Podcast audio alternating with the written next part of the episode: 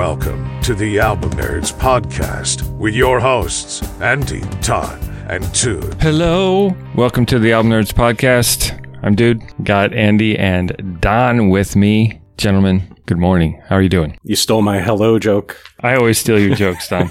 It's kind of what the intro is for. Just steal each other's jokes. My question for you guys is Are you ready to shake and finger pop? Um, Karamo Fiesta. yeah, we're all we're all we're all adults. Sure, we can shake and pop and Karamo and Fiesta. So yeah, we're uh, three guys that love talking about albums and the album format. We have a musical wheel of destiny that we spin every show at the end, and it tells us what we'll talk about on the next show. And uh, we also love to answer a question that we ask ourselves in the course of the program. So this week. We're talking about that Motown sound. Yeah, Motown Records is a, an American record label founded by Berry Gordy Jr. as Tamla Records in 1958, and it was incorporated as Motown Record Corporation in 1960. It was originally headquartered in Detroit, Michigan. The Mo is actually short for motor Ah. because Detroit is the Motor City, And why why is Detroit the Motor City, Don? because that's basically where the cars come from. Yes. All right. So now we've all learned something today. Uh, so Motown played an important role in the racial integration of popular music as an African American owned label that achieved crossover success. In the 1960s, uh, Motown was basically synonymous with a, a style of soul music with mainstream pop appeal. And that Motown imprint uh, has continued on in, in various forms uh, up till today. We, we have actually covered uh, some Motown albums in the past. Uh, you guys did What's Going On, Marvin Gaye. And of course, in the Album Nerds Hall of Fame, the Einhoff is uh, Stevie Wonder Innervisions. We're each bringing to the table records from the, the Motown label. That's what I'm talking about. Motown. So, what is everyone's experience expectations with this label? It's been around for so many decades, so many iterations. For me, it was. I really remember it mostly from like the '60s era and like kind of those like classic R&B and soul groups like the Temptations and Smokey Robinson, especially, was like a big part of my childhood growing up. The Four Tops, even I remember hearing some of those songs. My grandparents, you know, on their radio. So I've, I've pretty fond memories of that that period of music, and I think that's mostly what I was gravitating towards for this. But how about you guys? Yeah, that's that's what I think of uh, as well. And I thought maybe the challenge would be, you know, finding an, an album, uh, just because, you know, I think of hit singles from that era. So, you know, f- finding albums that were meant to be long form, um, you know, I thought might be a, a challenge. Hitsville USA, I think is what it was called, right? That's right. They they cranked out all those hits, you know, heard it through the grapevine and My Girl and all that stuff. So I grew up just thinking that Motown was cool. You know, anything on the Motown label had to be good because there's so many famous artists like Diana Ross and the Jackson Five and Marvin Gaye and Stevie Wonder and and uh, the challenge was finding an album that I uh, either looked back on fondly or could love that wasn't Stevie Wonder or Marvin Gaye because those are the ones I want to talk about the most. We got some good stuff, some different stuff here this week. You choo choo choose me? All right, all right, all right. For my selection here, going with Junior Walker and the All Stars and their 1965 record Shotgun. We are going to play the title cut, a little bit of Shotgun.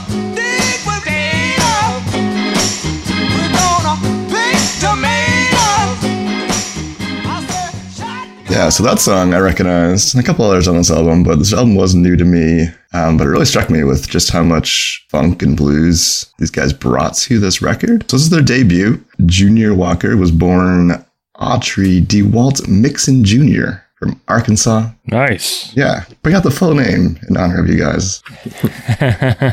Uh, this is on the Soul imprint, which is like a side label of Motown, something that Gordy started up just I think a couple years before. It was produced by, by Berry Gordy, who I think we mentioned earlier is kind of like the head honcho there at Motown. He thought of this as a dance tune record. I guess when you look at the Mo- Motown catalog, there weren't a lot of like upbeat dance specific albums. Um, this one kind of does fit that genre, and that there's pretty good groove going on throughout the whole record. So Junior Walker had been around since the mid 50s, uh, playing with different versions of this band. Um, so this is really his breakthrough. He'd been doing it for a while. And uh, I just got a bunch of songs here together, and it's pretty loose, I would say, collection of songs. There's vocals on about a half of them. What did you guys think? What was your first impressions? Had you heard this record before in its entirety? I had not heard of it. Uh, in fact, I hadn't heard of uh, Junior Walker. In fact, I, I thought it was J.R. Walker.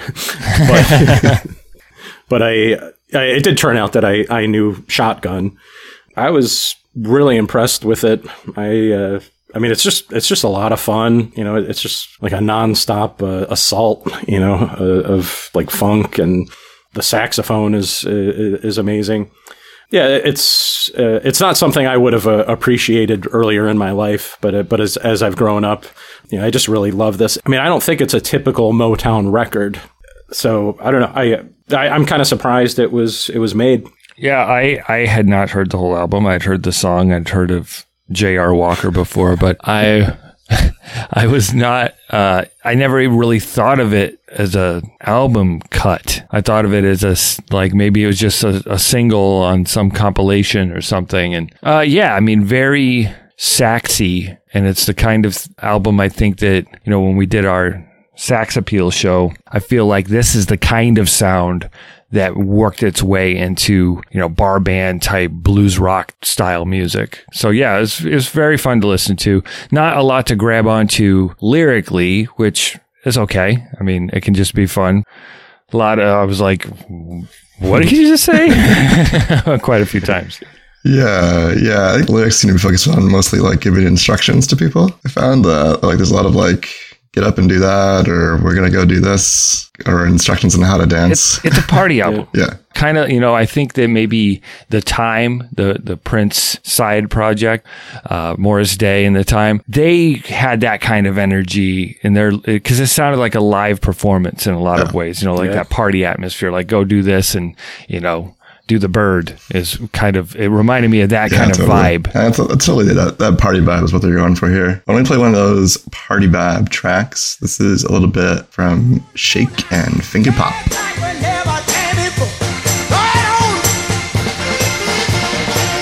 That is Junior Walker on the tenor sax there. It always always impresses me when you have a, a vocalist and a you know a horn player going back and forth between vocals and these pretty boisterous, loud uh, sax solos he, he puts into these tracks here. Um, he goes back and forth pretty seamlessly. Must be exhausting, but I think it works really well. My three words for this record I came up with were loud funk soul. Uh, I think it really is a loud, just kind of raw, like raucous, like Don Senna said, it's like an assault sort of. It's very loud in comparison to the other records we're talking about on the show. I think it is because it's it's intended to be put on in like a loud room and kind of like fight against the crowd noise to to stand up on its own. And I think it does that really well. If you're a fan of all of like James Brown and what he was doing at this time, I think this would definitely be mm. right up your alley. Why don't we play one of the instrumental cuts? So like the B side of this record is strictly just inter- instrumental tracks, which are all pretty short, the two two three minute range, but they cover a lot of ground in that in that period. And this is one of those songs that gets through a lot in a short period of time. This is Ain't That the Truth.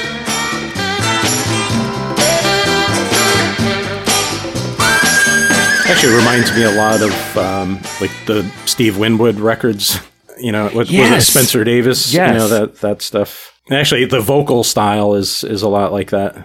Yeah, I had Steve Winwood's roll with it in my head all week, and I knew it was related to this. Um, so go check out "Roll with It" if you haven't if you haven't heard that song. Uh, Steve Winwood, some good stuff. That was like mid '80s, I think. But uh, yeah, totally influenced by this sort of thing. I'll have to check that out myself. Uh, yeah, what an interesting little tidbit about Walker himself. So, I mean, they had different iterations of this band get back together in the 70s and even into the 80s, but they weren't super successful or didn't really produce a lot of material. But Walker would go on to to play with Foreigner for a few years in, in the 80s and had some notable moments on some other records. So he would continue to, to be in the music scene for, for his most of his life. Well, you know, one of the great things about you know doing this show is you you find some of these these hidden gems, and this is this is definitely one of those. This is one I'll you know revisit in the future. You know, you could use this at your uh, outdoor gatherings. I did. Be good party music. You know, put it on your playlist. All right, so it's Junior Walker and the All Stars. Record is Shotgun. Worth a listen for uh, a funky, danceable good time. Excuse me.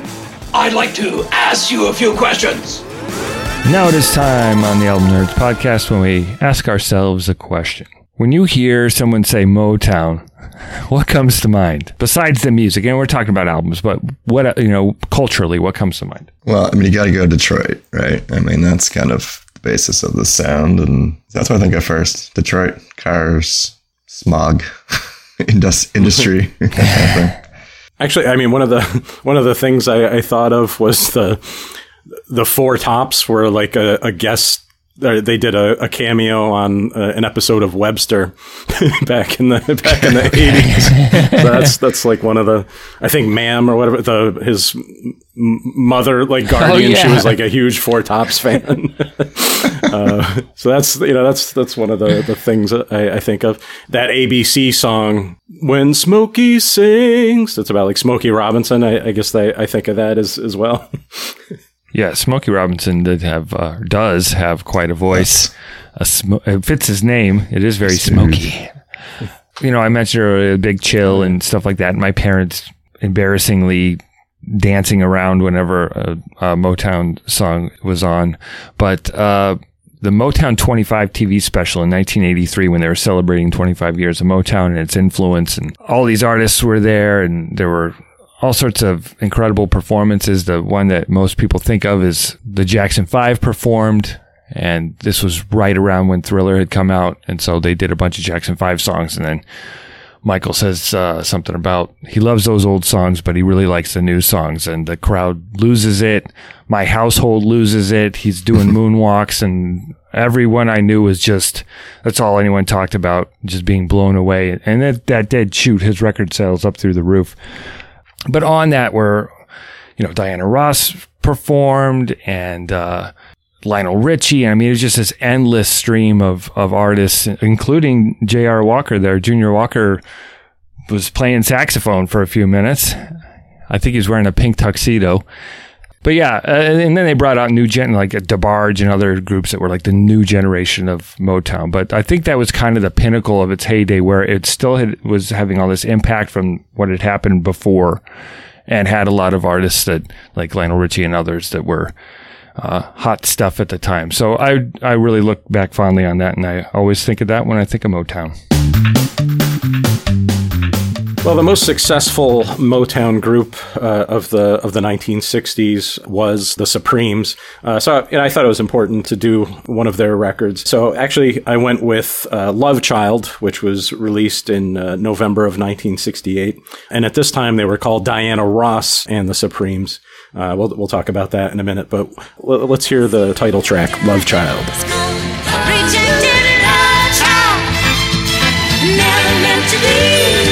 The Supremes had so many hits in the in the early 1960s. You know, "Baby Love," "Keep Me Hanging On." You know, by this time, their songs were getting more sophisticated. Uh, and actually, that's one one of my three words for this album. I did sophisticated, mature, and coherent.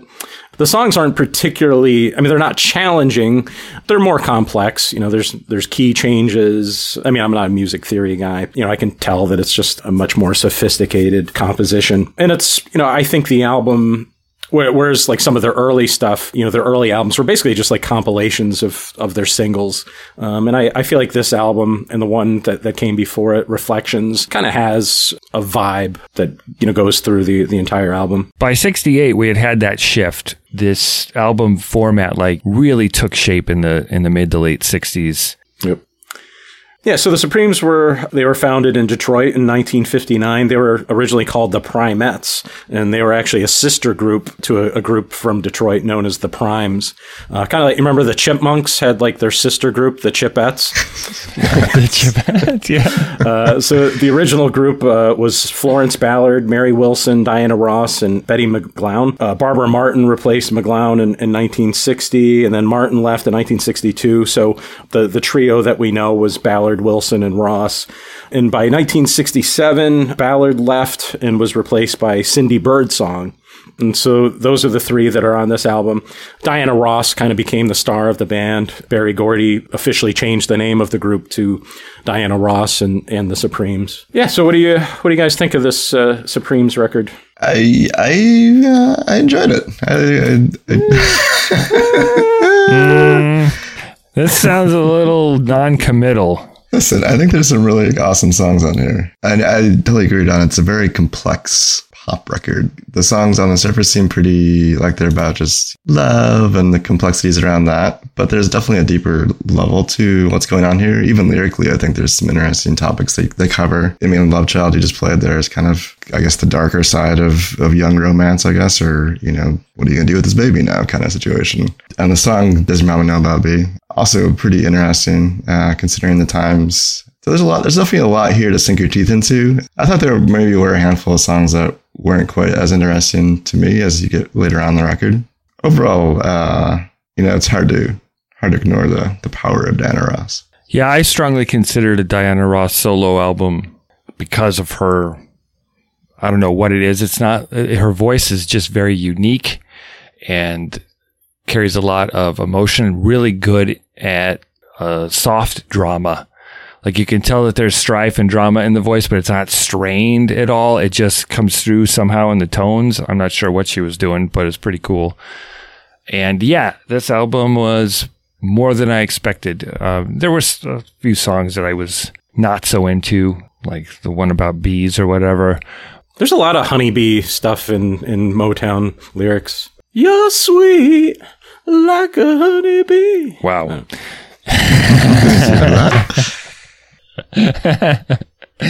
yes, thank you for that. I'm the fifth Very top. much. Sorry. Um, well, now I'm tempted to try out to be Oh, the boy. sixth. Okay. Nope.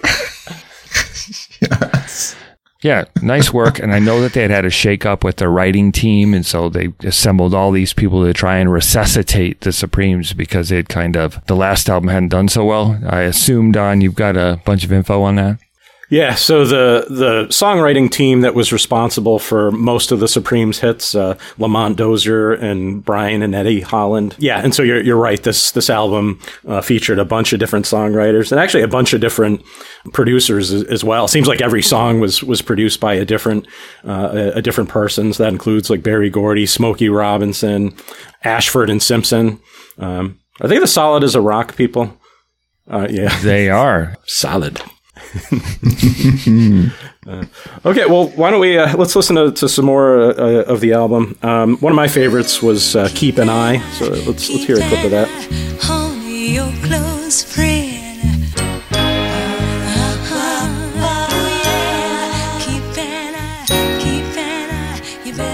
Better Yeah, she really does have an interesting voice. You know, I mean, she's not Aretha Franklin. Um, she has kind of more of like a juvenile quality to her voice or, or something, but it's it's still just very uh, emotive uh, and, and expressive. Um, I, I love that. Um, Donnie Lakey. Waiting on that. oh, yeah. I almost have arthritis in my finger from having it over the Donnie Likey button for the last half an hour. Uh, let's do another one. Um, you, you guys had mentioned, "Does your mother know about me?" Let's hear a, a taste of that.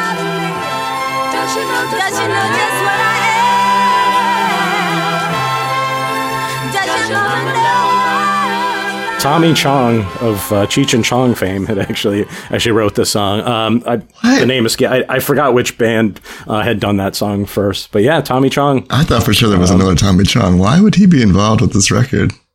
Well, I think he was a. I mean, he was a songwriter. You know, I, I think a lot of the. If you ever hear a Cheech and Chong record, you know, there's a lot of parody songs and stuff, Yeah. and I think he was, you know, re- responsible for writing all those songs. So Interesting. yeah, a hidden talent, Tommy Chong. Yeah. Those last two songs we played were probably my two favorites on the album. Don, I couldn't find anything about it, but I wondered, you know, does your mother know about me? I, I, I know it's about, you know, relationship and did you tell your mom that you're dating me and that kind of stuff. But do you think there was a biracial component to that? That was my takeaway.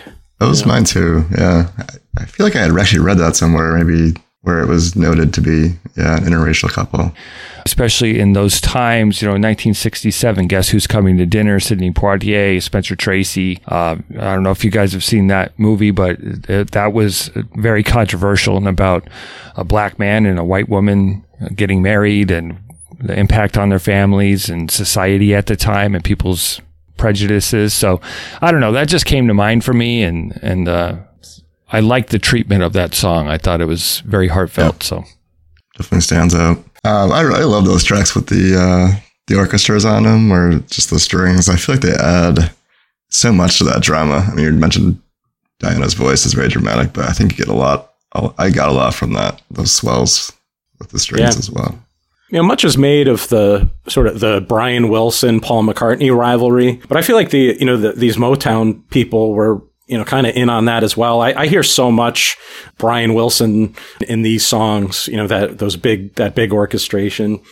I hear Phil Spector stuff in, in there as well. That that wall of sound. So yeah, it really was kind of a, a heyday for producers. Uh, I I think you know pop producers. Okay, so that was Diana Ross and the Supremes uh, with Love Child. This is friendship. Pure, unadulterated friendship. Hey there, music fans! Looking for a place to while the hours away? Uh, yeah, you could do that on the Album Nerds Discord. I know I do. Go to albumnerds.com slash Discord. All sorts of fun stuff going on there. We're talking about just general album recommendations, things were topics we discussed on the show, of course. Uh, you can also suggest topics for upcoming show through the the Wheel of Musical Destiny. Um, yeah, you can just chat with uh, like-minded uh, music nerds such as yourself. So go to the Album Nerds Discord, albumnerds.com slash Discord. Hello. Hello. Is it me you're looking for? So I'll be talking about Lionel Richie today and his humongous 10 million s- copies sold in the US alone I album. thought you were going to say humongous mustache.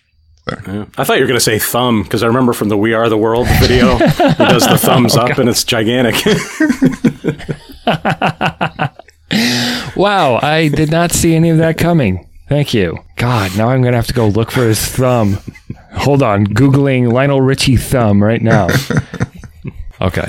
Um, the album that sold 10 million copies and was a huge success is called Can't Slow Down, released in October of 1983. And let's listen to a little bit of Hello. haven't got a clue, but let me start by saying That was a dedication from Dude to Andy and Don. Yeah, Hello is a humongous song. I think about the video most when I when I hear it, but uh, we'll talk about that in a, in a moment. I want to say Lionel Richie's full name before we get Oh, I know started. you've been waiting. What is it? Lionel Brockman Richie Jr. Ooh, he's another junior, huh? There's a JR? Yeah, there we go. This is his second studio album. He had been in the band The Commodores for quite a few years before this, who had, I think, started on Atlantic and did sign to Motown after their first album. And they're known for Brick House and some other funky hits. He played saxophone, but then uh, as time went on, the songs like Easy, he started writing, and then the Commodores kind of became that sort of group with their number one hits. So anyway, Lionel took his talents out on the streets as a solo artist had some big hits off of his first album and even bigger hits off of his second album, this one. Hello is probably the biggest hit off the album, and it's about falling in love with someone from a distance. Maybe you know them, but they don't know that, uh, you know, you've observed the wonderful things about them, and now you're you want to tell them that you love them. Well, a little stalkery, but we didn't have social media and all that at the time, so it didn't seem that creepy. But the video was a little creepy because he was like, I think he was a teacher at a college, and then this blind student was the one that he was singing to, and but she was for, she couldn't see, but she was sculpt a sculptor, and she is sculpting his face without ever seeing it. So she loved him too somehow. Uh, yeah. Anyway. Let's get into what you guys think about this. I've been talking long enough. I definitely heard a lot of these singles on the radio growing up. So I think the A side, the entire A side was released as a single. I mean, pretty much there's a lot of hits on there. yeah, my dad loved the song Hello. So that was, it was actually a cassette that we owned as a family. So yeah, we, I, I did listen to it, to it quite a bit. And, you know, all of the ballads got a ton of play on like adult contemporary radio. Yeah, I mean, so around that time, Also, I, I remember the American Music Awards was hosted by Lionel Richie. This was like 83, 84. And he performed a couple of times and made jokes about, you know, he's probably early 30s, mid 30s, and was making jokes about not being able to dance like Michael Jackson, who won like eight. Remember that? That he'd like won eight awards and kept coming up and not performing and disappointing me. But Lionel Richie was like a cool dad kind of a, a vibe to me. And I understood everything he was saying in his songs. And that's what I think where his strengths lie. Very straightforward lyrics, but they feel heartfelt and genuine. They don't feel like schlocky, easy rhymes or anything. It, if uh, there, it, he walks that line really well, and he wrote the song "Lady," um, that was made famous by Kenny Rogers. He had nine, like I think nine either top 10 or number one hits. Like nine years in a row, he had at least one number one that he wrote or co-wrote. So yeah, he had quite a run. All right, why don't we, uh, yeah. Why don't we take a listen to a little more upbeat song, my favorite one on the album, uh, Running with the Night. Let's jump in.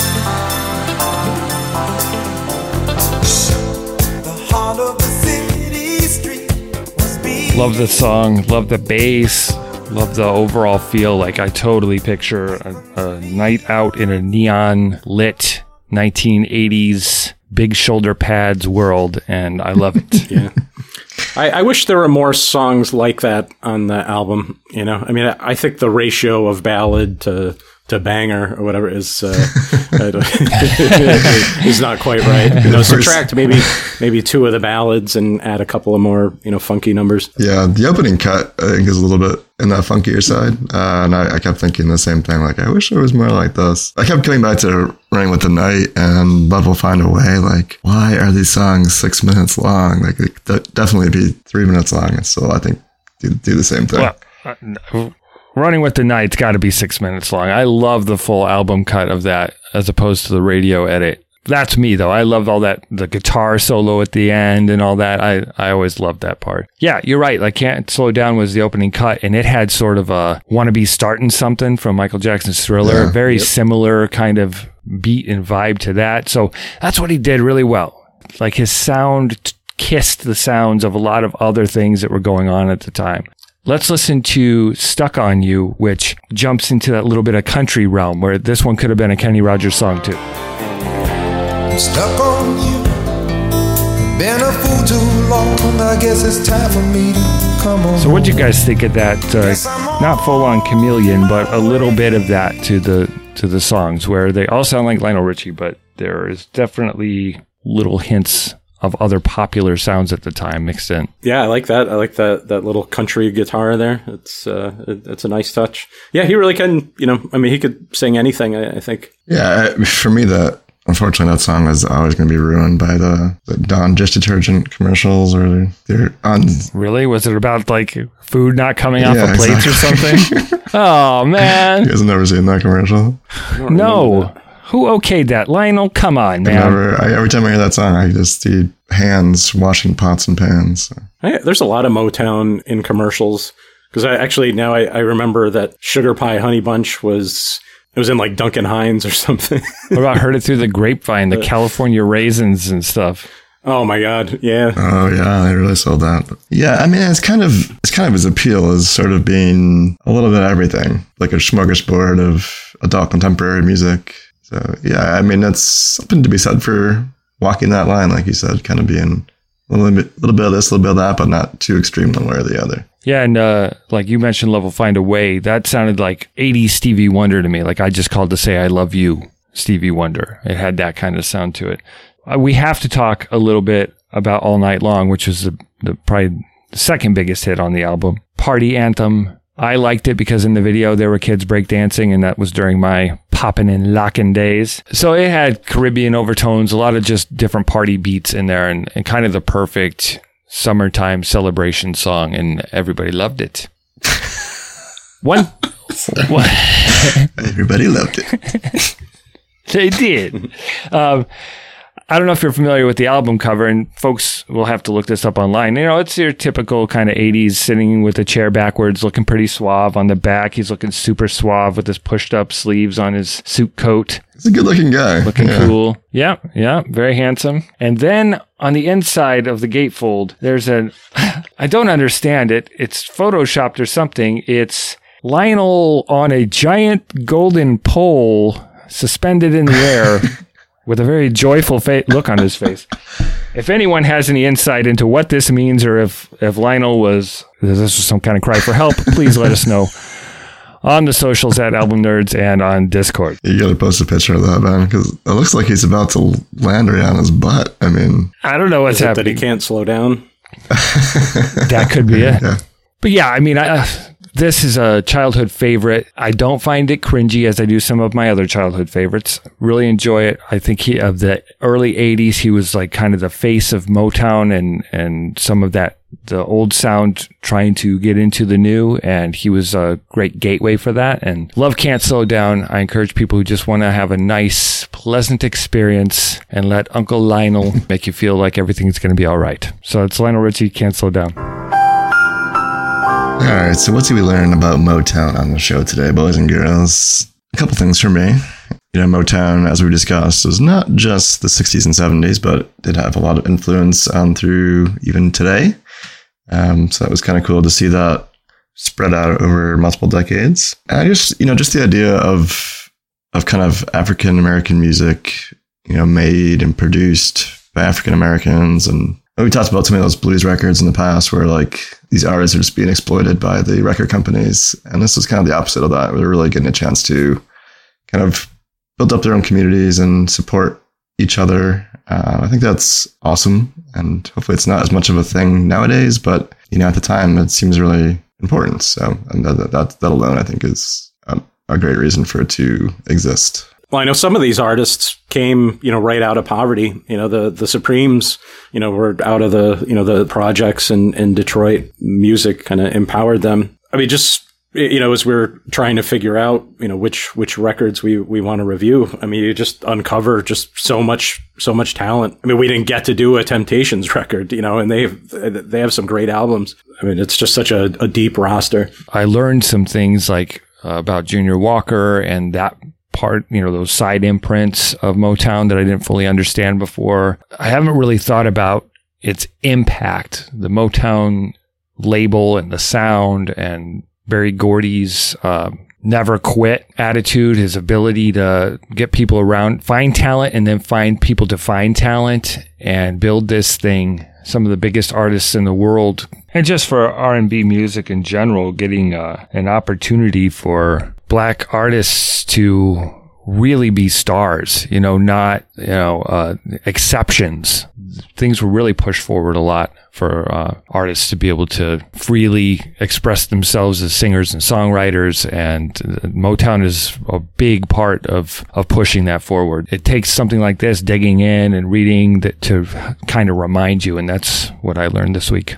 And that's one to grow on. All right, gather rounds. It's time to uh, bring out the old Wheel of Musical Destiny yet again and see what fate has in store for us. I'm your density.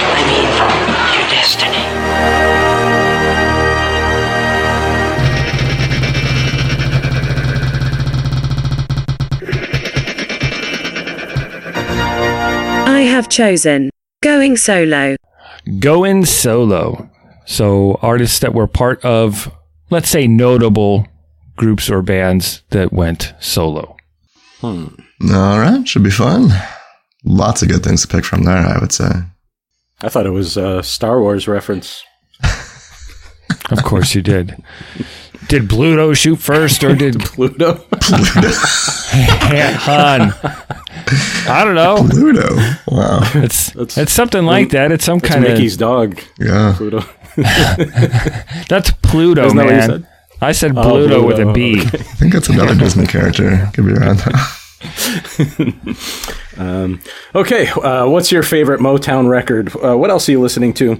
Let us know. Join fellow album nerds on Discord at albumnerds.com slash Discord. You can email us at podcast at albumnerds.com or leave a voicemail at 585-210-2454. You can follow us on Facebook, Instagram, and Twitter at Album Nerds. And if you'd like to support the show, do so via PayPal at albumnerds.com slash support or leave a review on Apple Podcasts or wherever you listen.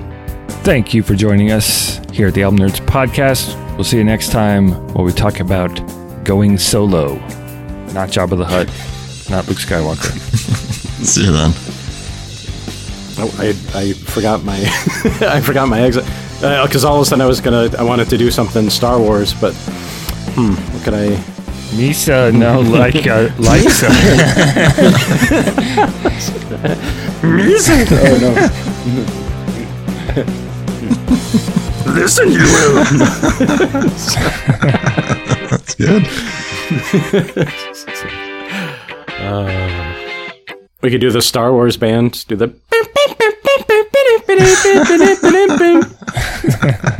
That's good. That's very good.